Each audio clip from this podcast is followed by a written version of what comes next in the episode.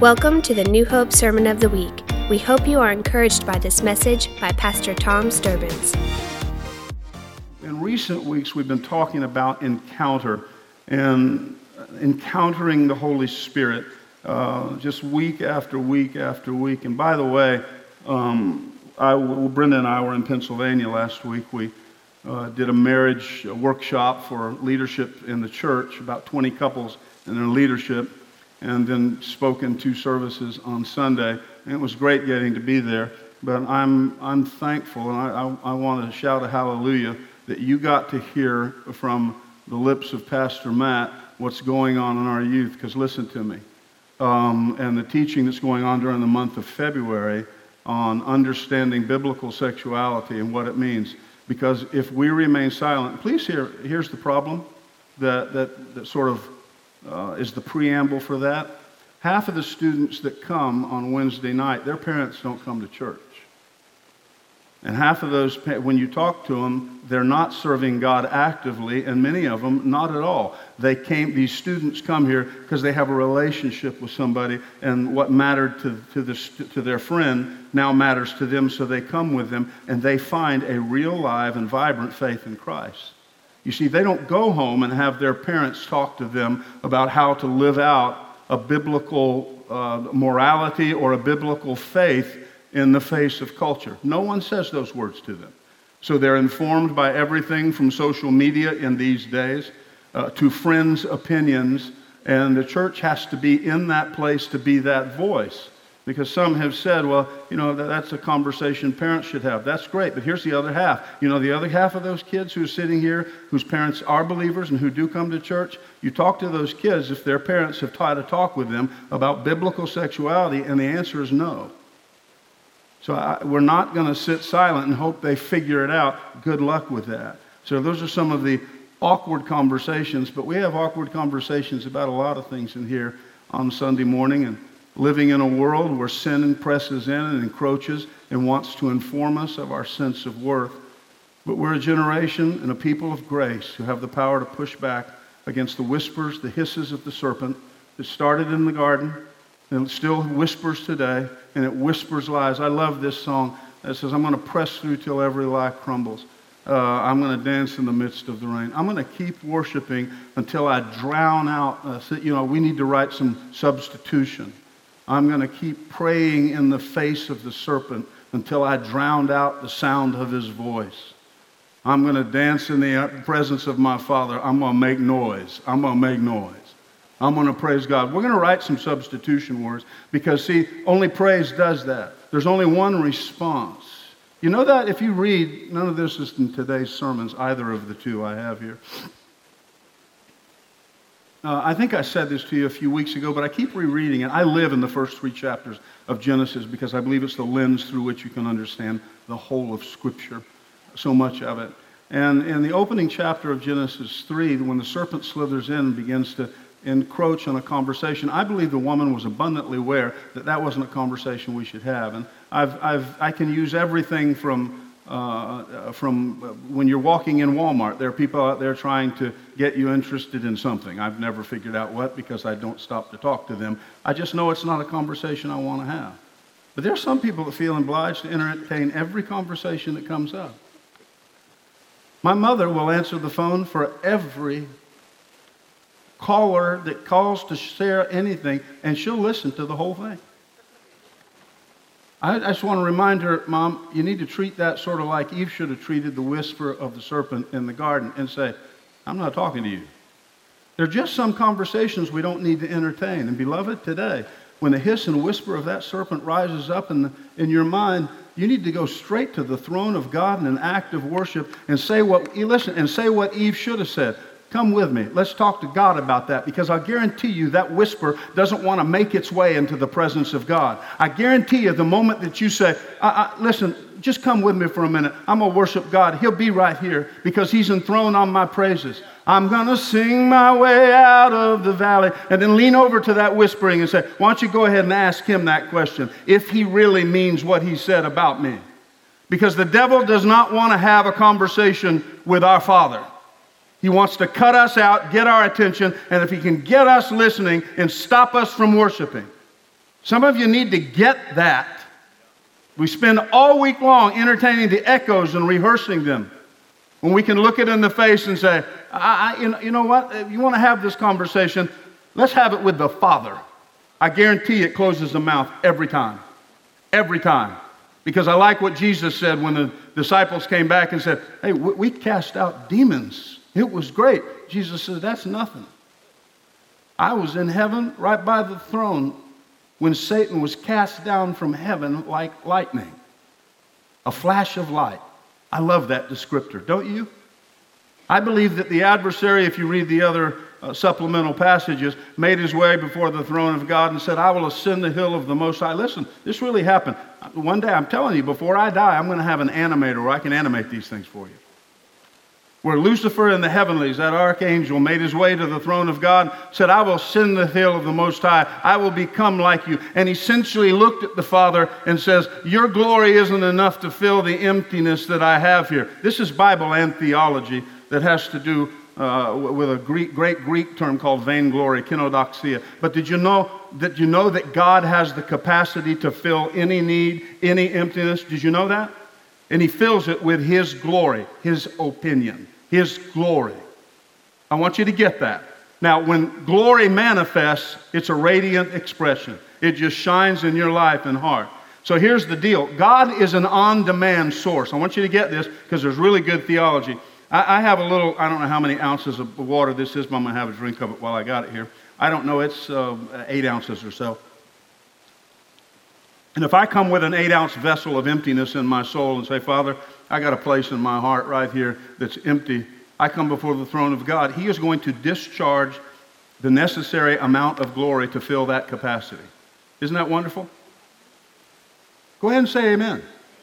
It is true. This is good Bible, I'm telling you here. I, I, don't have time to chase it down with you, but it's there. Some of you have sat through it while I have. And I've had a number of sizes of containers. What do you do when allegedly the being with the biggest black hole of emptiness steps up to the Father. No one has placed a demand on the throne of God that the adversary has.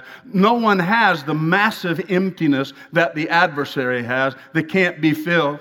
And he steps up and he says, I want you to know that, that, that, what I have, I have my own glory, and that the capacity of this, I don't need you. It doesn't have the ability to be filled by glory. See, God responds to the demand you place on him. If you bring an eight ounce container of need, he'll fill that. Some of you here today say, You don't understand. I have a, I have a 50 gallon point of brokenness and emptiness. Let me tell you, God is equally sufficient because He is the I am. You can't diminish Him, you can't make Him less. He is an endless source of love, of knowledge, of power, of presence, of grace. You can't make Him less. And whatever demand you place on Him with any container, He says, I can fill it. Is that not good news? You can't diminish God. But what happens when that adversary stepped up into the presence of God and essentially says, My capacity is so large, you don't have the ability to fill it? Well, all God does, He didn't flex a muscle or do a Rambo or Terminator thing.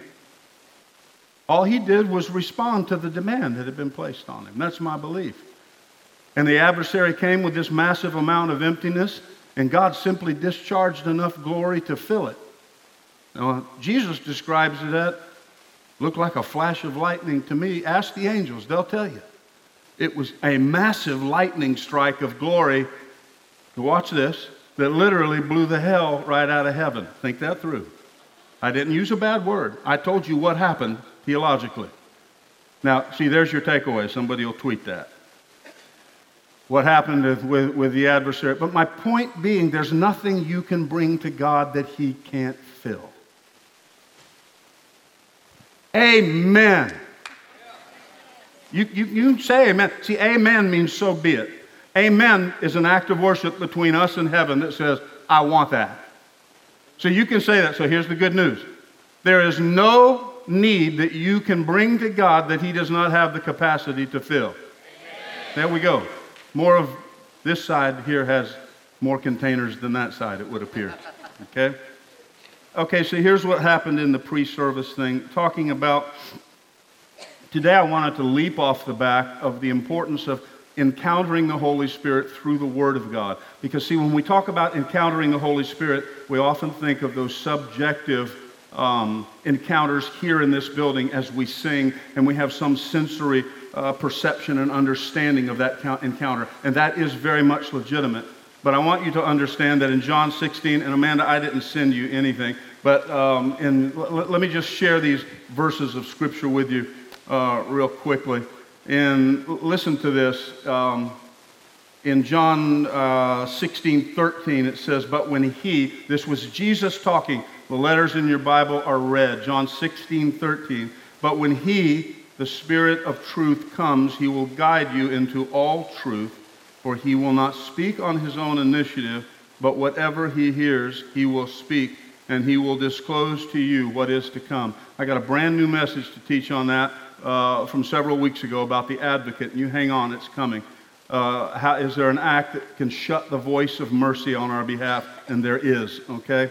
But when he, the Holy Spirit, watch it, the Spirit of truth, everybody say the Spirit of truth. In John 14, 17, it says, uh, that is the Spirit of truth, whom the world cannot receive until uh, I, I, he goes to the Father. All right, and then 15, John 15, 26. Watch this. It says, When the Helper comes, whom I will send to you from the Father, that is the Spirit of truth. Everybody say, Spirit of truth. The word truth means unhiddenness, and unhiddenness means God is not interested in unhiding you. That will be the result. You will step out of the places that you hide.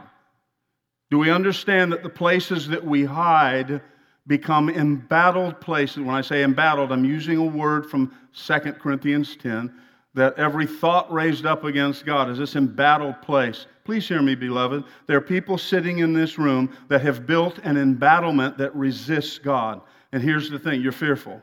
You're fearful of what would happen if you would step out of that hiding place. But it's a place, watch this, that we resist the force of God's redemption. We choose that. Truth, unhiddenness, we step out from where we're hiding. Why? Because God first unhides himself. Every action of the Holy Spirit is to present the presence of God right there in front of you, totally unhidden. I love that. God is still asking of you every day the first words that He wanted to never have to speak from his lips when he came into the garden on the day that Adam and Eve listened to the serpent and they hid. He said words he never wanted to have to say to humanity. He created humanity in open communion with him, nothing separating it. But on this day, he would have to say words that he had never said before that day when he would come and walk with them in the cool of the day or at spirit time, day after day. And the words were this where are you? Those words were never intended to be asked because it was never intended that mankind would ever hide from the Father. But can I tell you, those words of grace and redemption still ring from the throne of God, and they're shouting at you today every time you pull back at any point of brokenness or fear. And there's a Father not saying, I've come to beat you up, but a Father that's stepping there out of hiding, the Spirit of truth, and He says, Where are you? I'm right here. He doesn't make Himself hard to find. Say amen to that. John 17, 17, he says this Jesus is praying, Father, sanctify them in the truth. Your word is truth. Watch this. So we know that the word of God is truth. I had my Bible. It's uh, and uh, Pastor Matt, uh, you're closer, Drew, on my desk back there. And I know you got a pocket knife. It's locked. It's easy to break in. Um, I'm on my, I need my Bible off my desk. Thank you, my paper Bible, okay? Uh, the Word of God is the Word of truth. What does that mean? When the Word of truth and the Spirit of truth always work in tandem. What do you mean, Pastor? There will never be a moment, for instance, for instance, standing here in worship as you encounter the Spirit of truth, that He will not draw you to encounter Him in the Word of God, in the Word of truth. And here's the other side of that. You will never have a moment reading when that word is quickened to you. Those moments. Anybody ever been doing that in your morning devotion? You're going through, I got to read this chapter that day or this set, these number of chapters, and all of a sudden you hit a verse And please, I'm about to give you some good instruction here I haven't done in several years. You hit a verse that just comes to life to you and you go, oh my goodness. But many of us will feel more constrained to finish the amount of reading we have to finish, and so we press on through that. Can I tell you that at the moment? Thank you, son. At the moment that that, uh, that, that scripture speaks and comes to life to you, stop right there. You've just been encountered by the Spirit of truth, and He's showing up in the Word of truth, and He's wanting a moment with you. And there's a reason that has been quickened to your soul. Do you know what I'm talking about? Anybody here ever had that moment? Raise your hand. Okay, you know it. Stop right there. I don't care how much you say you need to read. Well, I'm only two verses in to four chapters I'm supposed to read. You stop right there. Okay? So the word of truth and the spirit of truth always work in tandem. Now, what prompted me today was singing these worship songs. And I don't know that I'll get past this verse that I was not intended, I didn't intend uh, to, to, to, to, to share. Uh, it was, just wasn't on the radar until we were in worship rehearsal. Um, and by the way, I, will tell you a cool thing. Did you, do you know this about God? he only has ignorance in one place that I've ever found. Some of you looking at me like you're, you're being a heretic or blasphemous, okay? I'm being tongue in cheek. But here's the ignorance, we suppose. God doesn't know when you're rehearsing. He's never figured that out. He's not real smart there. Because we're standing here rehearsing worship songs and we're going through them for the first time. And I've never been to a worship team rehearsal where it doesn't happen. I don't get to go to a lot of them anymore because uh, there's other people that are stepping into those places, and that's a wonderful thing. But I, am still caught off guard by the, by the. We got to the finish of this today. I was going to sing my way out of the valley. And then we just started to praise the name of Jesus. Just the presence of the Lord right there. I love it that He doesn't know when we're just rehearsing.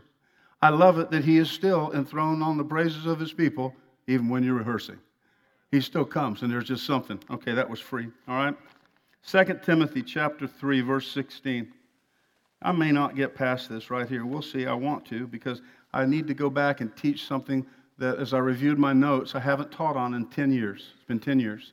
And, and it's part of the fundamental uh, aspects of we have six or seven teachings that we used to have very regularly that are part of the foundation of, of, of life and, and worship here at New Hope Church. And it's one of them, and it's about the Word of God. But uh, 2 Timothy chapter 3, verse 16. Well, you want to look at the screen and, and you want to read that with me? Okay, here we go. All scripture, here we, let's start with me. Loud voice, loud and loudly, okay? Here we go. All scripture is inspired by God and profitable for teaching, for reproof, for correction, for training in righteousness. Is that not wonderful? Now, how do you encounter, the Spirit of God, of the Spirit of truth, and the Word of truth? This is the Word of truth.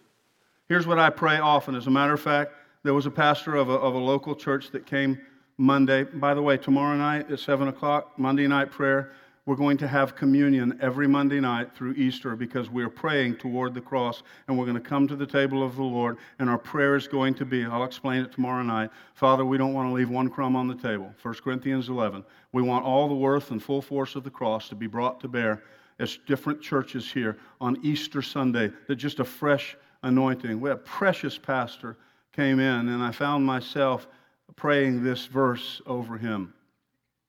But I love this. It is all scripture is inspired by God, profitable for teaching, for reproof, for correction, for training in righteousness. I can't tell you this Bible, I've had four that I've used, and you can see all the stuff. Uh, and in recent years, I use the computer almost completely. So I'm not, I, a Bible used to last me about every seven years, uh, and then it would begin to fall to pieces. And I have all four of them uh, that, uh, that begin to fall, fall to pieces, and I'm saving them for my children and my grandchildren. They're full of notes, they're full of tears, they're full of prayers. But I can't tell you the number of times this Bible, and you're going to laugh at me, but I've done it before. Some of you remember. You see that word, it says, all word is inspired. The Greek term there means God breathed. I'll never forget coming across that word. And instantly my mind jumped back to the Garden of Eden where God breathed into inanimate clay and dirt. He breathed, and it became a living soul.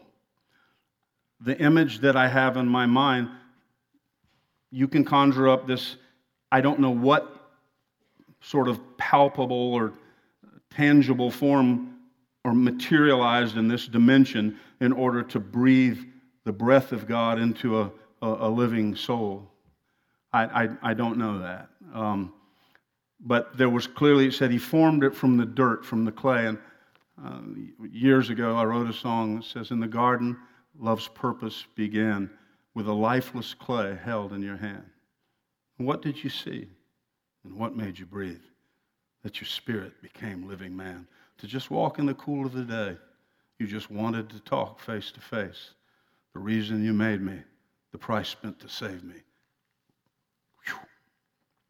Leaves only one thing to say. And the chorus says, Lord, I must worship you, for I was created to offer all my life a living, holy sacrifice. In you I live and move and have my being. You're every breath that I breathe. Lord, I must worship you. Lord, I must worship you. I was writing uh, the morning I, wrote that, I was once again in picturing what may have happened. And just indulge me, as God took on some sort of material form to encounter, I, I don't know what it might have been, but some fashion where divinity materialized in this realm, bent down, pressed his lips against inanimate clay, and very much in an act of resuscitation that we would see or have learned about that when a person has the breath knocked out of them or they've experienced trauma and they have stopped breathing in their heart has stopped beating and the mouth-to-mouth resuscitation together with CPR, uh, you know, we can, we can bring life back to them. But here there had never been life. It was nothing but dirt. And the breath of God breathed and suddenly organs formed, bones and sinew, muscles, tissue, eyes and ears, fingernails. Suddenly it became a thing that wasn't there. And you say, You believe that? Yes, sir, buddy. I do. I believe in intelligent design that blows away all of the theories uh, that people get stuck in with evolution. Uh, something may have evolved, but I believe that there's an, a creator God that started it all. And I just want to tell you, it doesn't seem to indicate from Scripture. And just get this. You may think me ignorant, but that's okay. I don't spend any time teaching or arguing about it. There's an abundant amount of resources. You can go Google. And there's, there are two or three things in the Bible I just don't waste of breath arguing because it's like bathing a pig, you know, it's just wasted time. And, uh, and, and, and the whole discussion of evolution is this. But can I tell you, there's no indication in Scripture that God bent over and breathed into mankind and he became uh, a living ape or monkey. Instead, he became a living being, a man. And, uh, you know, you can, you're free to go explore all you want. You say, Do I believe that? I do very much believe that. I believe it because Jesus made reference to the first man and woman, and he pings back to that. So there's your free side note. But it says, All scripture is inspired, given by God. That means God breathed. I can't tell you the hundreds of times in Bibles just like this, and this is one of the four, where I've been studying a verse of scripture where I've been reading, The Spirit of the Lord is upon me. I did that the first time years ago. The Spirit of the Lord is upon me because the Lord has anointed me to bring good news to the afflicted. He has sent me to bind up the brokenhearted, to declare liberty to captives and freedom to prisoners, the favorable year of our Lord. I love that. I love that. I love that. The declaration of the ministry of Jesus and 35 years ago, when God touched my heart and said, This will be the skeleton of ministry for the rest of your life, learn it, know it, live it. I wanted to know the heart of God. And as I began to dig into it and see the beauty, beauty of that poetry, I can't tell you, I can remember sitting before that and saying, Father, I see that. I, I don't get it. I want to know your heart. I want to understand it. And I just put my face down on it. And I said, Father, your word says that this is inspired of you. It's the very resuscitating force of the Spirit of God written on pages. I don't want it to be static words on a page. Hmm. I want when I open my mouth to one person, not standing in front of hundreds or thousands. I want when I open my mouth and I share your word, that there's something more than a cognitive or logical or cerebral thing that's put on the table for thought or consideration, but I want it to be as if I've come away and I've pressed my face and lips to the earth and I breathed in. I can't tell you the number of times I've stood back there in the office at my desk and put my face down on it and said, Father, I want to breathe in. And now where I walk out and speak, May there be breathed out from me something from another world, something of a force of the Word of God, something not just words and clever quotes, but something of the Spirit of God that's born atop those words, that touches a person's heart, draws them to yourself, and where they're feeling like life has just knocked the breath out of them, would you please press your lips against theirs and breathe into them and animate a hope and a future and a possibility that they did not think they had five minutes ago? That's a good place to clap your hands and shout unto God. Hallelujah. All right, I've used up all my time in preamble, but let me tell you where we're going to be going for the next several weeks, and then I want to pray for some people here today.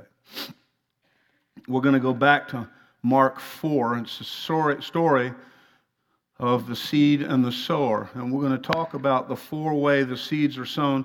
Make that your devotion this, more, this week. Mark chapter 4, just read the whole chapter because we're going to look at that. And I want to really plant in your heart the power and the importance of encountering the Word of God every day. Not so you can say you did it or check it off, but so that you can say, I presented myself with the occasion. Listen, if I ask you, everybody look at me. If I ask you, would you like a moment every day when God could come to you, press his lips against yours, and breathe on you like he did in John chapter 20 after the resurrection. And he said, He breathed on them, received the Holy Spirit. You see, I think the same thing happens when he breathes right through the Word of God. There's something of an animating, renewing, life giving force that wasn't there five minutes ago. That's why I read the Word of God every day. Not so I can say I did it, not so I can brag. It's an alone place with God that I know there's something sacred, something secret, something, a moment I can have with God. And I've said this before and testify. Uh, for however long ago, we took a, uh, before we ever came here, we took about a six week sabbatical, and we were just exhausted from every angle of life, and we went away. I found that I did not feel like praying. Anybody ever been there? Say amen. You may not want to say it too loud. You may not feel like praying. You say, well, you, you, need, you need help. I did, and I got help. I didn't feel like going to the keyboard and worshiping. But for some reason, I don't know what it is to this day. There's been this retained place. I really don't know beyond this. But there is never a moment when the Word of God opens that there is not this sense of awe, of, I'm about to get something from another world. I mean, there's just, I don't know why. And, and during that time, day after day after day, the time spent in God's Word, the time is so important. So I'm going to ask you this week to hang out in Mark chapter 4, familiarize yourself with it. I'm going to try to do it all in one teaching. I don't think I can because there's a lot there. So maybe I'll get some of these other guys here to help me out uh, with that in, in doing this series before we get to Easter. I'm excited about Easter.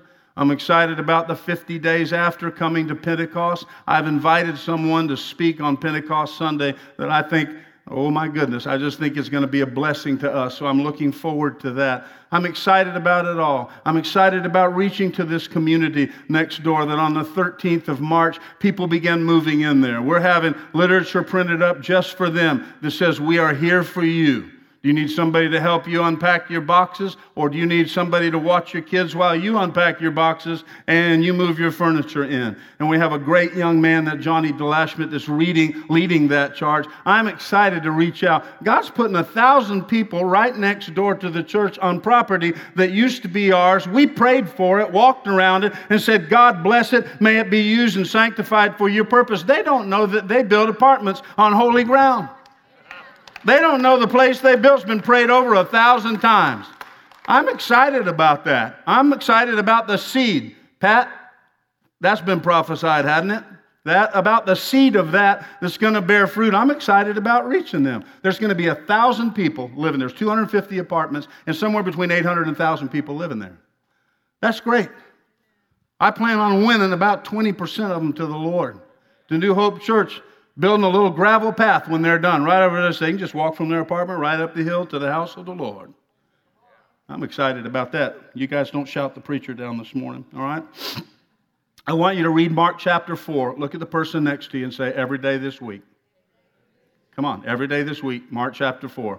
Now look back at him and say, I'm going to call you Tuesday and ask you if you did it on Monday. Go ahead, come on. Say, I'm going to call you on Tuesday and ask you if you did it on Monday. All right? All right, Drew, you text me on Tuesday. All right? I'm to text, I'm to call you back and ask if you did it. Bill, I'm to text you for sure. I'm to chase you down, boy. And uh, listen to me. I want to ask if there's here anyone here this morning that as we as we just come to this moment of prayer and and uh, Well, I miss Dan right about now. You know, I need him there so I can sing a song. But um, you're here this morning and you're just walking in a place of life where you feel like the adversary is about to sing your song. Watch the couple little points of biblical truth that have fallen in our laps here today. That if you will sing and put the song of praise on your lips, even when you don't feel like it, it's going to shut the mouth of the adversary. Number two, if you will go to the word of the Lord. I don't mean in search of a scripture, I just mean go to this portal between two worlds where God waits immediately on the other side, waiting to breathe through, onto, and in your life. I love what Jesus said after the resurrection in a room full of doubters when he suddenly appeared and uh, the whole thing, and Thomas would come in and, and, and, and say, Oh, I, I don't know if it's you. And he says, I want to see your scars. I want to touch your side. Jesus said, I'm down with that. Come here. I love the fact that he stepped into that room and he said, Receive the Holy Spirit, and he breathed on them. I'm just going to ask you, would you stand to your feet right now? Thank you for joining us for the New Hope Sermon of the Week. For more information about this podcast or other resources, visit newhopeonline.com.